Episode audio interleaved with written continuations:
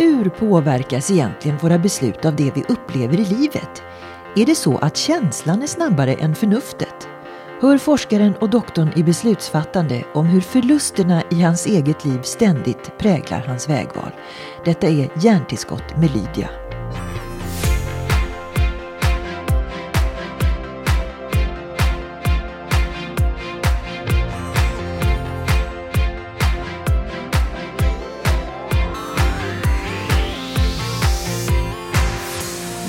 Podden tagit sig hela vägen till Gamla Brogatan. Och jag säger det med viss ironi för det är faktiskt ett stenkast från där jag själv huserar. Och nu sitter jag mitt emot självaste Ari Rebacke. Välkommen! ja, jag tänkte ju säga det, vem av oss ska säga välkommen egentligen? Men det får ju vara du då. Ja, men jag gör det, det är ju det är lite hemma hos oss på vårt kontor så att säga. Ja, mm. Du Ari, eh, det som slår mig först det är ju faktiskt att förutom att du är då, eh, jag sammanfattar det att du är en beslutsdoktor, men du har ju en, en, en titel som handlar om risk också. Vad är din titel? Eh, alltså den eh, doktorstiteln är fildoktor i datavetenskap egentligen, men med eh, inriktning på risk och beslutsanalys.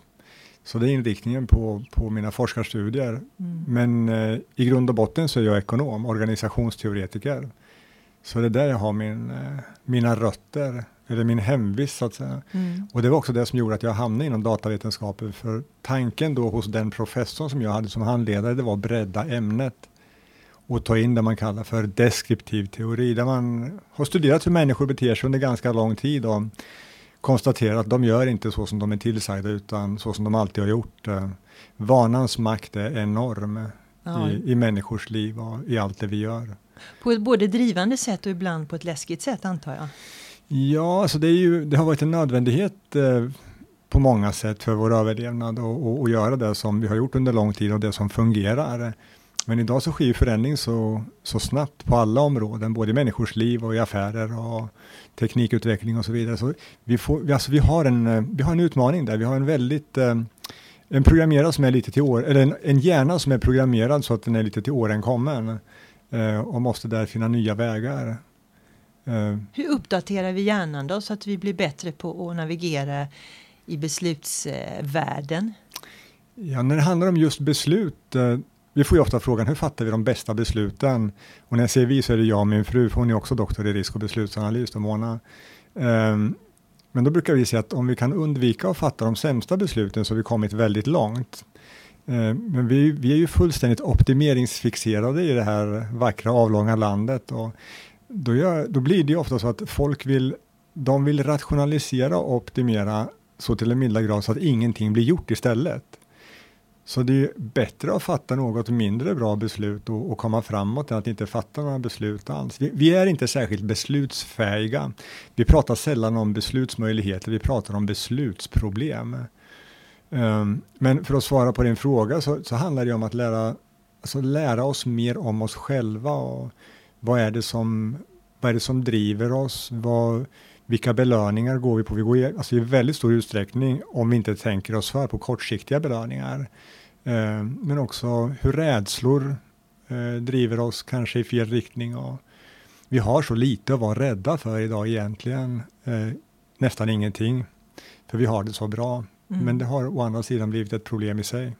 Du, nu nämner du din fru här, vi måste mm. komma in på det. Ja. Eh, hon är ju också lite slarvigt eh, sammanfattat av mig beslutsdoktor som du. Ja, det är hon absolut. Ja. Eh, och, och, och, ni driver det här företaget tillsammans. Men det ja. första som slår mig det är vems beslut vinner i privata sammanhang och även i yrkessammanhang. För någons beslut måste ju vara toppa det andra liksom. Tänker du på hemma hos oss? Jag tänker, ja nu blev jag så här jättenyfiken på hur ni, gör, hur ni löser det här privat, för ni jobbar ihop ja. och ni har många barn, mm. dels egna från andra äktenskap och så får ni ihop allting och, och så är ni eh, proffs på beslut. Och beslut är ju familjelivet fullt av varje dag. Ja, Hur får ni det. själva ihop det? Eh, det är en stor fråga, eh, men när det gäller beslutsfattandet hemma hos oss så har vi om vi ser till vår relation så bygger den väldigt mycket på respekt för, för varann. Så det är ingens beslut som är, eh, vad ska man säga, den som, det är ingen av oss som bestämmer, nu gör vi så här, utan vi, vi är väldigt, det är väldigt mycket i samförstånd. Eh, men sen är vi olika bra på olika saker. Jag är nog lite snabbare till skott. Eh, jag är mer känslodriven eh, på sätt och vis än vad Mona är. Hon är, hon är klokare. Eh, alltså traditionellt betraktat då mer logiskt eh, begåvad. Det var ju också så vi träffades forskningsmässigt. Hon är ju ingenjör från KTH i grund och botten och naturvetenskaplig gymnasieutbildning i, eh, dessförinnan medan jag kommer med en betydligt bredare pensel. Mm. Eh, och många undrar vad mitt bidrag egentligen är då, men det, det, är den här organisationsteoretiska biten. Och, nu kommer det också in någonting på det här med att eh, eh, hjärta och eh, hjärna. Ja. Vilket ska man använda för att fatta de viktigaste besluten? Vilket fungerar bäst? Eh, alltså det enkla svaret är att det beror på. Det beror på vad saken gäller. För eh, ni men, kombinerar det tydligen eftersom den ena representerar mer det andra verkar det som. Ja, alltså både och. Mona har ju mycket hjärta också i, i sitt beslutsfattande och i sitt sätt att vara. Men tittar man Alltså vi möter ju väldigt mycket människor i organisationer av allehanda slag. Eh, vi har forskat väldigt mycket på just beslutsfattande i vår egen doktorandforskning. Och det vi ser är att de allra största besluten, de tas väldigt sällan på rationella grunder. Det är en känsla som får det att tippa åt ett eller annat håll i slutändan. Det vill säga man samlar väldigt mycket argument, ibland samlar man, eller ganska ofta samlar man argument och information som stöttar det man faktiskt själv vill göra från början. Så man bygger upp en, en logik varför man ska gå i en viss riktning till exempel. Men eh, väldigt många av de stora besluten fattas på känslomässiga grunder oavsett vad folk säger. Eh, och vi har ju också utfört studier när vi då Eh, folk får välja mellan olika valalternativ eh, i ganska många sådana valsituationer. Vi pratar om det, är de rationella, hur uppfattar de sig själva, är de risktagare och så vidare. Och väldigt många män säger att de är väldigt logiskt rationella och att de är risktagare, för det anses finare att vara risktagare än inte risktagare bland då männen. Och männen har en övertro på sin egen förmåga, men sen tittar man på hur de väljer och kan ganska snabbt få fram så kallade utilitetsfunktioner, det vill säga mönster på om man är riskaversiv eller eh, riskbenägen. Och då är det inte alltid det finns eh, en alldeles tydlig koppling mellan vad folk tror att de är eller hur de är kontra hur de faktiskt agerar. Eh, och Det här är ju ett område som vi mår bra av att lära oss mer om. Att känslan är alltid snabbare än tanken. Den är alltid, alltid snabbare än tanken. Den kan ha fel, för den uttalar sig om saker som den inte har en aning om också. Eh, men där finns eh, ofta någonting. Och det måste vi reda ut. Vad är det som finns där? Vad är det som talar till oss? Vad är den här känslan? Jag menar, om känsla och logik går hand i hand, men då har vi ju ingen anledning att fundera längre. Men vi tränar på en väldig massa saker här i livet. Vi tränar på en väldig massa saker när vi går i skolan, men beslutsfattande, det är som en blind fläck, det finns inte. Inte ens i utbildningar där man inbillar sig att folk ska fatta, eller hamna på positioner där de frekvent fattar beslut. Alla gör ju det, flera tusen om dagen. Men så att de så att säga, börjar fatta beslut som är av riktigt stort, till exempel affärsvärde. och för det är då vi tycker att det är viktigt, även om jag tycker livet är viktigare, det kanske vi återkommer till sen. Men, eh, och då är det så att eh, beslutsfattande är ju någonting som man måste träna på. Och att bli riktigt bra på någonting, brukar man säga, mellan tummen och pekfingret tar 10 000 timmar. Eh, att disputera tar 20-30 000 timmar, att bli doktor i risk och beslutsanalys till exempel. Men så träffar man folk och de, de tycker nog att de flesta att de är minst lika bra så att säga, för det har ju funkat och det har funkat. Men vi skulle kunna göra det så mycket bättre. Och då är frågan, vad är bra och vad är dåliga beslut? Jag hade förmånen att äta lunch tillsammans med Olof Johansson borta på Waterfront vid något eh, tillfälle när vi var där på samma event. Och han är ju en eh, finansman. Han har haft väldigt mycket. Eh, han har varit en av Sveriges rikaste, men också en av Sveriges fattigaste, som han uttrycker saken. Så pratade vi om beslutsfattande och då sa han att när han fattar beslut, eh, som han själv kan liksom vara lite osäker på, men han känner så här, här går vi liksom för, för någonting större, så säger folk så här, shit vad modig du är, vad coolt gjort, när det har gått bra. Har det gått dåligt, i princip samma beslut, så säger folk så här, ja, men hur tänkte du där, hur korkad kan man vara? Men de säger ingenting just när det äger rum, utan efteråt så kommer bedömningen. Så går det bra så var det väldigt modigt och går det dåligt så var det korkat. Mm. Men det kan vara samma beslut och det här är ett av beslutsforskningens stora dilemman eller en utmaning att vi kan inte forska på beslut som aldrig är tagna. Vi kan bara se effekterna eller resultaten av det som har blivit gjort. Och det är det du har baserat din kunskap också på? Ja, det är det ju. Um, det är det absolut. Uh, dels av tidigare erfarenheter men också att sätta saker i perspektiv. Det är det jag tror att många skulle må väldigt, väldigt bra av. Mm. Både i affärer och i livet i stort. Men du Ari, eh, mm. är det någon skillnad på hur man eh, Eh, är benägen att fatta beslut eh, beroende på vilken kultur man kommer från. Alltså det man sällan hör eh, när man pratar om det, det är att du faktiskt är superfinne. Ja, nej det gör man ju inte. Och då menar vi superfinne. Jag, jag brukar säga att jag tror jag gjorde en bastu, får jag själv bestämma, ska jag dö i en bastu? Eh, jag tror att det eh, finns, vi, vi, har ju, vi har gjort en del studier, eh, vår största studie gjorde vi Sverige och eh, Brasilien, eh, gjorde en komparativ studie som det heter. Ehm, då så hade vi studenter som man ofta har i stora empiriska studier med samma socioekonomiska bakgrund och så vidare. Um, och då kunde vi se, alltså de mänskliga egenskaperna, de, alltså de här, jag pratade om att hjärnan är förprogrammerad, när man verkligen pressar folk till att uh, svara på det så länge så att de kan inte längre göra det liksom logiskt eller rationellt, utan då, det blir känslostyrt i slutändan. Och då såg vi att de var väldigt lika, de här grupperna, alltså oerhört lika. Det slår på plus minus 2% oavsett om det är datatekniker, forskare, höga chefer, städpersonal, professionella dansare eller vad det nu kan tänkas vara. Mänskliga helt enkelt. Men de är väldigt mänskliga. Alltså de flesta människorna fungerar som de flesta människorna gör. Men det är klart att det finns kulturella skillnader. Vi ser enorma kulturella skillnader eh, i företag. Eh, vilken besluts eh, ska man säga, eh, lojalitet man har när beslut väl är fattade, men också vem som fattar besluten, eh, om man har ett auktoritärt beslutsfattande, med vilken periodicitet, det vill säga hur snabbt man kommer till beslut, hur många som ska vara inblandade. Är det ingen skillnad alltså? ja, men det är stor skillnad. Det är jättestor skillnad. Eh, och det, det vi märker, i Sverige är det ju i regel alldeles för många, till exempel i beslutsfattande organ. Det behöver inte vara så många människor Eh, och då frågar folk så här, hur många ska det vara? Det ska vara hälften så många.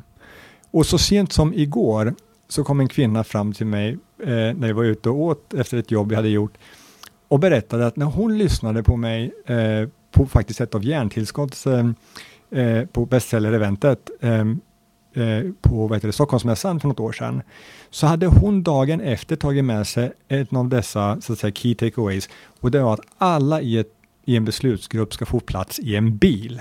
Och det hade de implementerat dagen efter och deras beslutsfattande började rulla på mycket, mycket bättre för mm. att de var färre. Mm.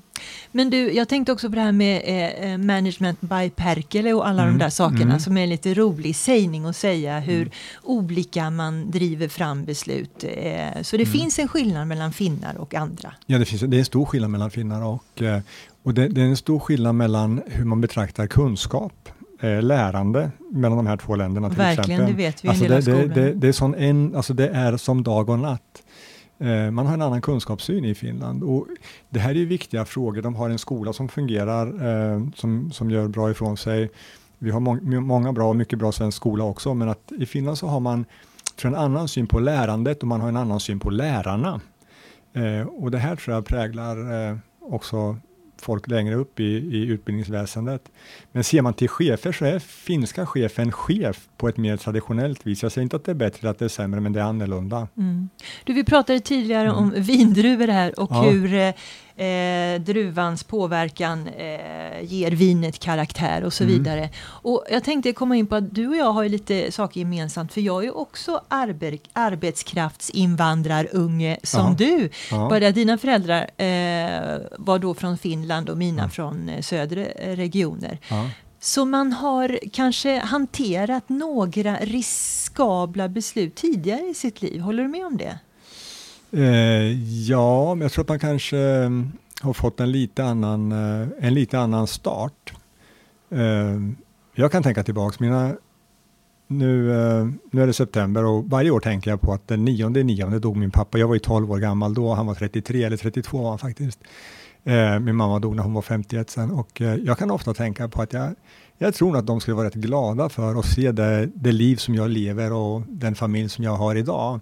Um, och Medan andra kanske tycker att det där är inte så märkvärdigt att bo där ute i förorten, i den där lilla skokartongen till radhus. Liksom.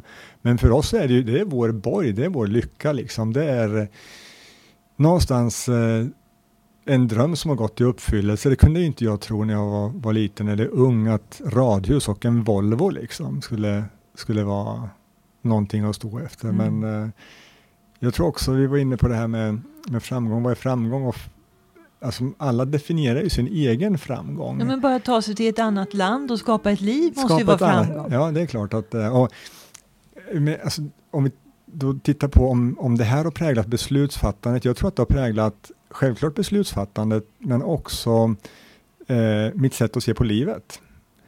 Eh, det är väldigt mycket som kanske inte är lika självklart när man inte har haft det så alldeles enkelt hela vägen. Mm. Och det har satt saker i perspektiv. Och jag nämnde perspektiv tidigare. Jag tror att det är jätteviktigt att man sätter saker i perspektiv, inte minst när det handlar om beslut.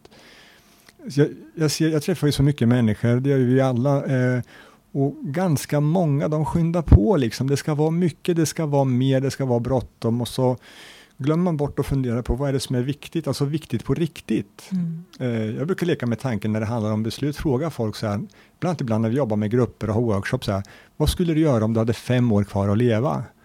Ja, det är mycket som ska hinnas med. Ja, men nu hinner vi inte med allt. Men låt säga att vi har ett år kvar att leva. Vad skulle du göra då?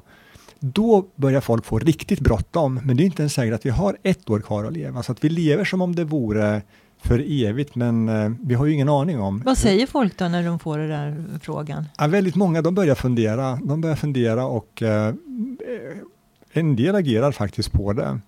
Um, det var en kvinna för ett och ett halvt år sedan som hörde mig eh, på ett, när jag var och pratade på ett ställe. Då pratade vi väldigt mycket just livet. Eh, det var ett sånt, ett HR-event minns jag. Hon hörde av sig en månad senare och berättade att hon gick hem från det här eventet. Hon gick inte tillbaks till jobbet, hon gick hem. Och så ringde hon upp sin arbetsgivare och, och sa upp sig. Hon hade funderat på att starta eget i många herrans år. Och det var liksom det som fick henne att ta steget. Och det handlar inte bara om att man ska starta eget, för det passar ju inte alla.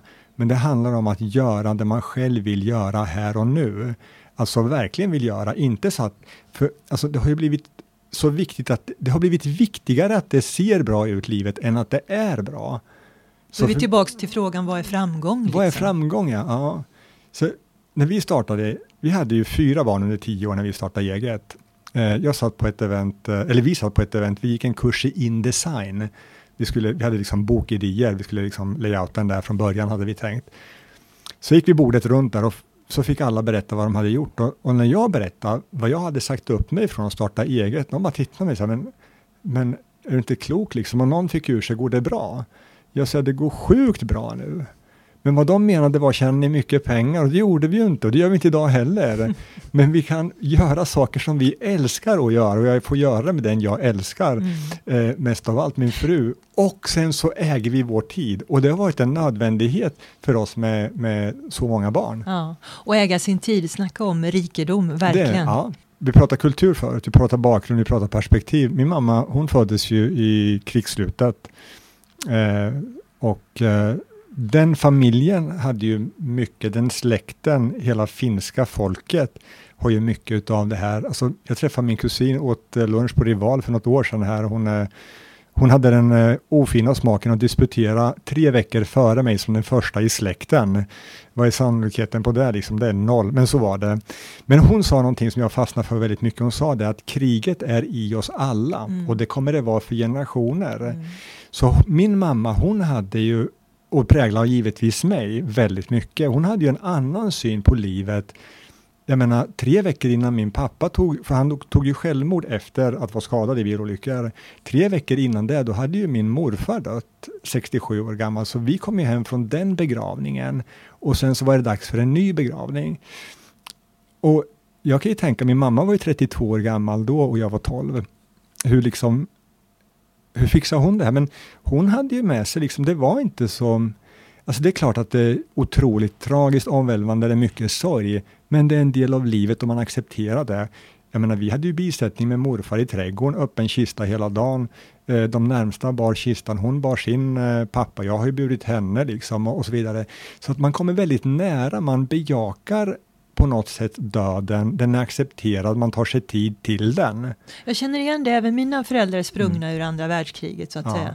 Och de har en annan, eh, mer lugnare attityd till ja. både liv och död faktiskt. Ja. Eh, men eh, när din mamma sen också eh, blir sjuk och mm. dessutom går bort i en bilolycka. Mm. Var stod du då rent mentalt och känslomässigt? Ja, men det gick också hyfsat tycker jag. Eh, ja, relativt sett hyfsat. Då. För det var ju också en väldigt ehm, eh, en, en period, eh, en, en, kompis till mig, en, en god vän och forskarkollega, Johan, han är matematiker och, och så han hade klippt ut ur Aftonbladet en, alltså en allmän psykologtest där som man kan testa hemma liksom. Hur, hur, hur står det till i skallen lite så i själslivet? Och då kunde man ranka liksom från 1 till 25. De största, det man kunde så att säga få högst poäng på, det var att mista en anhörig, att flytta, byta jobb och att skilja sig. Och jag prickade in topppoäng på alla de här fyra på en tre månaders period just då. Det skiljas också. Det hann skiljas också, det gick av farten eh, och det var verkligen dags. Men, eh, så det var liksom väldigt mycket på en gång. Och då blir det ju det blir svårt att navigera i det här och det tar tid att hitta tillbaks eh, till livet i det. Mm. Men jag tror att jag hade fått med mig mycket hemifrån eh, när, när det gäller synen på det här och eh, din första fråga var egentligen hur gick vi vidare efter pappa och hur kunde jag plocka med mig någonting positivt ur det här? Det var inte så att jag tänkte så att nu plockar jag med mig det här, det här är bra, men jag har ju sett hur det har präglat mig. Det har ju präglat mig oerhört hårt och det förstod inte jag förrän långt, långt, långt senare. Det var mycket åka på bakhjul på motorcykel jättelångt. Eh, eh, jag tog luffa ensam när jag var 16 år första gången. Jag reste jorden runt flera varv. Jag var 20 när jag hade en enkelbiljett på Transsibiriska till Peking. Eh, jag hörde av mig till min mamma för första gången efter tre månader och hon sa att du kan väl ringa lite oftare. Eh, jag var 18 år och 6 dagar när jag tog motorcykel och drog genom Östeuropa ner ensam. Och jag gick på bio ensam när jag började plugga väldigt ofta. Folk tyckte jag var jättekonstig. Så det, jag var ju ensambarn och jag blev liksom dubbelt ensam i det här. Um, och redan där började din karaktär präglas? Måste ja, det är det klart. Vara. Jag tror att det var där den skapades väldigt mycket. Mm. Väldigt, väldigt mycket. Men Harry, ärligt talat, när du sen hade präglat dig själv på det här sättet, gått mm. igenom skilsmässan, mm. så tar ju inte dina eh, upplevelser slut på den negativa sidan utan Nej. du träffar ju en kvinna. Mm, träffar eh, Malin där. Mm. Får barn med henne och mm. så blir hon dödssjuk. Mm. Eh, och igen hamnar du i den situationen mm. där ditt hjärta förmodligen bara slits ur kroppen. Mm. Och det var dubbla olyckor även med ett barn som var för tidigt fött. Eh, men som gick bra sen. Som gick bra sen. Och det är de, gick, har du kvar dina barn, men Malin försvann ju. Malin försvann ju. Um, och då började ju saker och ting komma ikapp väldigt mycket, även från mamma och pappa-tiden. Då någonstans där så blev bägaren, den blev liksom uh, Ja, den blev överfull helt enkelt. Så det blev ju oerhört röriga år, de åren som följde där. För jag blev ju ensam med två väldigt små barn, då sex veckor och 18-19 månader gammal. Uh, och uh, det är en sorg som då kanske inte fanns heller tid riktigt att och, och sörja och det tog sig konstiga uttryck liksom i livet och vännerna försvann eh, ganska mangrant där. Eh, eh, och eh, Alltså det, tog, det tog flera år att hitta tillbaks egentligen. Men du var ensamstående småbarnspappa med ja dubbel sorg. Dels från din ungdom och dels eh, mm. som änkeman. Ja. Hur, hade du inga vänner kvar då? Varför jo, det, är klart att, det är klart att jag hade vänner kvar, men det blir också, alltså man, någonstans, eh, om, om vi tittar på, vi var inne på liksom att det finns ingen tid för sorg i Sverige. Eh, Sverige är ju, jag läste eh, nyligen, eh, Jennifer Wenger och Peter Omså i Aftonbladet skrev om det här att Sverige är det land i Europa som har längst tid mellan eh, dödsfall och begravning. Hur folk är så upptagna, det går inte att få ihop det riktigt. Ja. Eh, och, men när begravningen väl har varit, då återgår ju eh, livet till det vad ska man säga, förhållandevis normala för de allra flesta eh, som inte är närmast sörjande. Och de kan inte förstå liksom, vad, vad är han i det här? För länge sedan, och i vissa kulturer än idag, så går man ju sorgklädd upp till ett år och det är en signal att man är inte vid sina sunda vätskor. Och det var ju jag verkligen inte. Så att det var inte så att folk försvann för att eh, de kanske bara ville, utan det, det, kan finnas många olika skäl till det. Bland annat jag själv då, självklart. Eh, och sen tyckte jag väldigt synd om mig själv. Eh, men jag kom ju på långt senare att det var ju inte mig det var synd om, det var ju Malin det var synd om.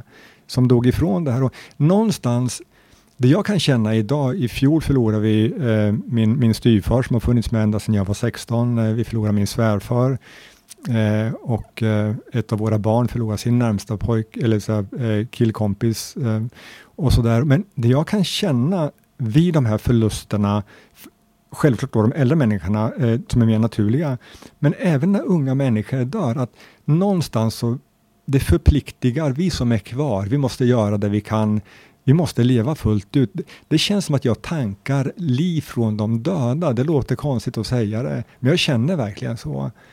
Ehm, så varje gång man kommer nära någonting så tragiskt, eh, så ledsamt, så sorgligt, så får jag ändå kraft ur det.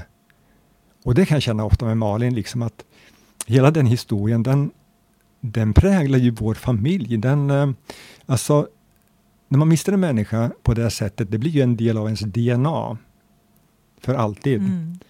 Eh, och det präglar ju vår familj på ett positivt sätt. Liksom, ska vi åka på semester tre veckor eller ska vi spara till nya köksluckor? Det är liksom inget, det är inget svårt beslutsproblem. Mm. Um, Men det är det här jag menar att mm. ditt liv har ju fått dig att fatta beslut med en annan grund. Mm. En, en person som kanske inte har gått igenom så mycket ja. fram till nu. Ja, och alla människor är ju unika och alla har en unik eh, historia och genom att dela med sig av sin egen, alltså att ge är att få brukar man säga och det är lite en sliten klyscha men det ligger så mycket i det. Kan man få en annan människa att tänka lite och våga lite, jag menar, då är det mycket vunnet. Det ska ju vår nästa bok handla om för övrigt, att våga mer och mm. hur våra rädslor då styr och så. Och det vi har pratat om mycket, det är ju det här med perspektiv för genom att uppleva saker, genom att uppleva motgångar, de allra flesta som jag eller vi träffar till dagligdags som har gjort fantastiska saker, de har ju inte haft det alltid allra enklast, mm. utan väldigt ofta har de haft det ganska knepigt. Mm.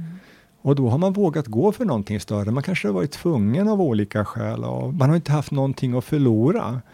Och någonstans när, när den dagen kom, för den kom ju för mig också efter att Malin hade dött, när jag var på botten som man säger, när det bara var att välja liksom, välja livet eller döden ja, men då är inte livet så svårt. Folk frågar hur orkar du? Antingen orkar man eller så orkar man inte. Det kommer en sån dag. Och väljer man livet i det läget, ja, men då kan det bara gå åt rätt håll. Och då har man också väldigt mycket styrka. Mm. Och då är det väldigt lite som blir särskilt eh, vad ska man säga, prestigefyllt i livet. Det går liksom inte att längre sätta sig på höga hästar eller tycka att man är bättre än andra. Utan eh, one life we got to carry each other blir liksom väldigt mycket mantrat i det här. Då någon frågar mig, så, men måste man gå igenom massa elände eh, för att liksom växa som människa eller våga och så vidare? Jag, jag tror att det underlättar. Eh, någonstans, det, låter, det är alltså en av livets stora paradoxer. Ju närmare döden, desto mer levande. Och att säga tack vare det jag har gått igenom, det, det låter konstigt i många öron, men tack vare det jag har gått igenom så har jag fått ett liv som inte jag kunnat drömma om. Eh, därför att jag värdesätter min familj, jag värdesätter mitt liv, jag värdesätter människor jag har omkring mig. Eh, Mona till exempel då som är halvegyptiska, hennes släktingar sa när jag träffade henne att hon är en gudagåva från, från att säga Gud till mig och, och barnen då. Och, och, jag är benägen, att tro det och tycka det liksom. Att eh, någonstans så, så har jag liksom, jag skördar livets frukter medan jag lever och de frukterna de smakar bättre eh, Eh, ljuset eh, är klarare och, och syret är så att säga rikare när man har gått igenom saker, när man uppskattar det. Och det behöver inte vara det, behöver inte vara det vi pratar om här, utan vi ser i forskning också, när vi tittar på hur, hur folk uppskattar det de har, att bara kunna köpa vad vi vill gör att värdet, alltså det värde vi så att säga tillsätter den saken, den bilen, den ringen, den blusen, det är mycket lägre redan initialt än om vi har jobbat, kämpat för det. Så att, eh, som Karin Boye säger, mm. det är ju eh, vägen som är mer värd än målet. Nu uttrycker jag mig inte exakt som hon gjorde, men Nej. det ligger någonting i det på det något sätt. Det ligger mycket i det. Ja.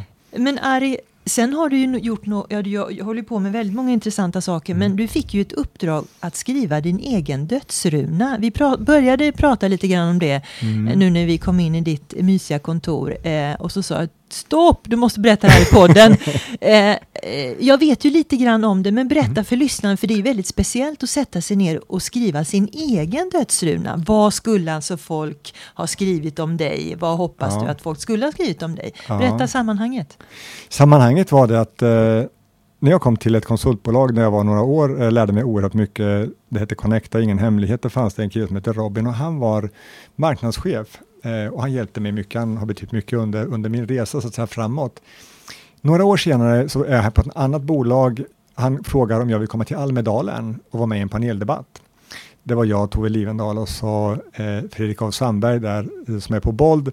Och eh, jag var inte särskilt sugen mitt i semestern, det är helt fel för mig. Många vill dit, för liksom verkligen vill dit, men jag vill inte dit. Men jag kunde inte tacka nej när det var Robin. Vi åker dit och det är så supertrevligt, det är så bra event, fantastiskt i gamla kyrkoruin där. På kvällen så hamnar jag bredvid Liselott Johansson som eh, är ordförande i Alzheimerfonden. Vi babblar om stort som smått och någon vecka därefter så hör hon av sig och frågar om jag vill skriva ett, alltså min nekrolog, i den här boken som heter Innan jag glömmer bort mig själv. Tusen tecken och det var ingen lätt uppgift, men den var rolig och den var, den var stark att skriva. Jag skrev den med en eh, humoristisk touch då. Eh, att jag kom då, eh, jag var ett mångfacetterat eh, arbetarklassbarn då från Norrköping och jag var ganska säker på att min breda östgötska hade banat mycket, eller vägen för mycket av det som jag har fått uppleva och sådär. Eh, så det, det, var väldigt speciellt. Och vad som hände då i samma veva, kommer jag att tänka på nu, det var att en av mina närmsta vuxna vänner då, som är något äldre än jag, får Alzheimer precis när den här boken kommer ut. Och han gick ju bort bara för tre veckor sedan. Och jag fick förmånen att skriva hans dödsruna eller minnesord. Och det var så starkt också. Det var som att träffa honom igen. Och han har betytt så mycket för mig. Och Mm. Verkligen varit en förebild. Mm. Så det var, det var häftigt. Mm. Och det är en, den tanken är ju också, alltså den, den är värd att tänka, vad vill man? Vad vill vi lämna efter oss? Vad, hur, skulle, hur skulle vi, om vi fick önska, Eh, vad skulle det stå? Vad skulle det stå? Ja. ja. Men jag ser på dig Ari, du är ju fantastisk på att pendla mellan känslor här. Du, mm. När du berättar om de sorgliga sakerna, då är du verkligen ledsen. Jag ser det på dig. Men det här att åka fram och tillbaka i sitt känsloregister, mm. hur förmedlar man det till eh, i föreläsningssalar där det sitter folk och bara vill veta de bästa tipsen för att fatta snabba beslut? När du själv är en sådan människa. Alltså hur ska man ta till sig av det du säger om man faktiskt har haft ett ganska bra liv, inga sorger och bedrövelser? Då kan man lura dem. Då kan man lura dem.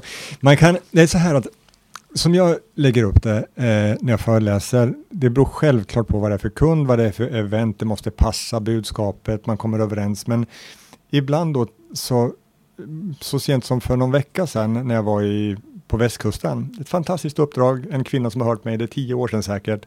Hon har följt mig sedan dess, eller hon följer oss. Hon bara, Arri kom dit och var dig själv. Det är norska och svenska kunder där. Och så får jag en fri timme. Hon, jag, vill att, jag vill att det ska gå, jag vill att du ska vara dig, det ska gå upp och ner som hon sa. Och då fick jag ju liksom fria händer. Och en fantastisk eh, konferens och andra dagen avslutning med det förtroendet. Vad man det sitter då människor som är väldigt strukturerade, de eh, vill fatta de bästa besluten och de är logiskt eh, eh, begåvade och ordentligt skolade och dessutom höga chefer många gånger. Då har ju de en, en ganska tydlig bild av vad de tror ska komma. En doktor i risk och beslutsanalys, det låter ju skittråkigt till att börja med. Men så kommer det någon som pratar Norrköpingska och som bjuder på sig själv och sen så pratar man lite forskning, man får juridisk legitimitet. De köper, den här killen vet vad han pratar om. Jag nämner att jag varit med i platsvalet då det skulle avgöras för vad kärnbränsle ska läggas de nästkommande hundratusen åren. Vi har jobbat med översvämningsproblematik i Ungern, bla. Och sen så tar man och är lite rolig eh, utan att man är pajig. Och då har man invaggat dem i att nu vet vi hur det här går, nu åker vi på i 45 minuter, 60 minuter och sen så börjar man prata om någonting annat.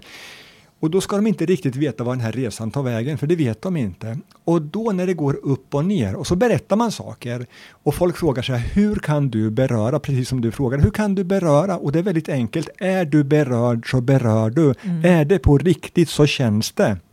Alltså människor är fantastiska på att läsa in och då klär man av det här försvaret.